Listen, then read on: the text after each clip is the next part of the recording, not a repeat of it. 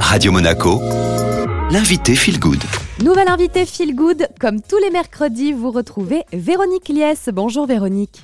Bonjour Julia. On parle, hein, comme depuis quelques semaines, de l'immunité et aujourd'hui, vous allez nous parler du complice de toujours de l'immunité, le microbiote. Mais déjà, Véronique, qu'est-ce que c'est? Alors le microbiote, c'est le nom que l'on utilise pour l'ensemble des bactéries que nous avons dans le corps. En fait, on en a partout, on en a sur la peau, dans les poumons, dans la bouche. Et la plupart du temps, lorsqu'on parle du microbiote, on fait référence au microbiote intestinal qu'on appelait euh, avant flore intestinale. Alors on a longtemps cru que ces bactéries ne servaient à rien.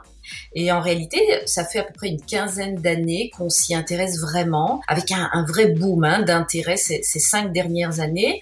On se rend compte aujourd'hui que l'équilibre de ce microbiote est juste fondamental pour euh, être en bonne santé, que toutes ces bactéries sont impliquées dans presque toutes les maladies.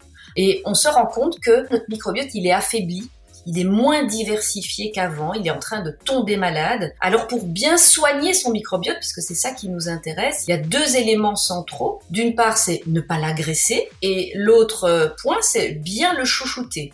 Alors pour ne pas l'agresser, eh bien, on va éviter euh, notamment euh, de consommer trop d'alcool, euh, les édulcorants, certains médicaments, un excès de gras, hein, notamment les graisses saturées, les pesticides, les additifs, les émulsifiants, les aliments industriels. Donc, on voit bien qu'aujourd'hui, notre mode de vie eh bien, il n'est pas très sympa avec le microbiote euh, et qu'il se sent évidemment fortement agressé. Qu'est-ce qu'on peut faire du coup, Véronique? Bien le chouchouter, bien chouchouter son, microbiote, c'est d'une part lui apporter des bonnes bactéries, c'est ce qu'on appelle les probiotiques. Hein. Donc les probiotiques, ce sont les bonnes bactéries qu'on va retrouver dans les yaourts, dans les fromages au lait cru, dans le kéfir, le kombucha.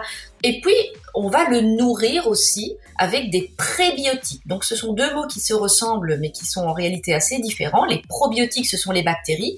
Les prébiotiques, c'est la nourriture de ces bactéries. Et donc, euh, ce sont notamment les fibres des légumes, euh, les fibres des fruits, et encore plus dans les fruits rouges, ce sont les légumineuses comme les lentilles, les pois chiches, euh, les noix.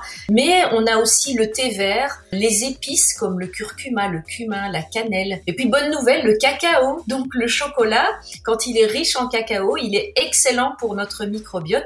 En réalité, la liste, elle est, elle est très longue. Merci beaucoup, Véronique. Avec plaisir.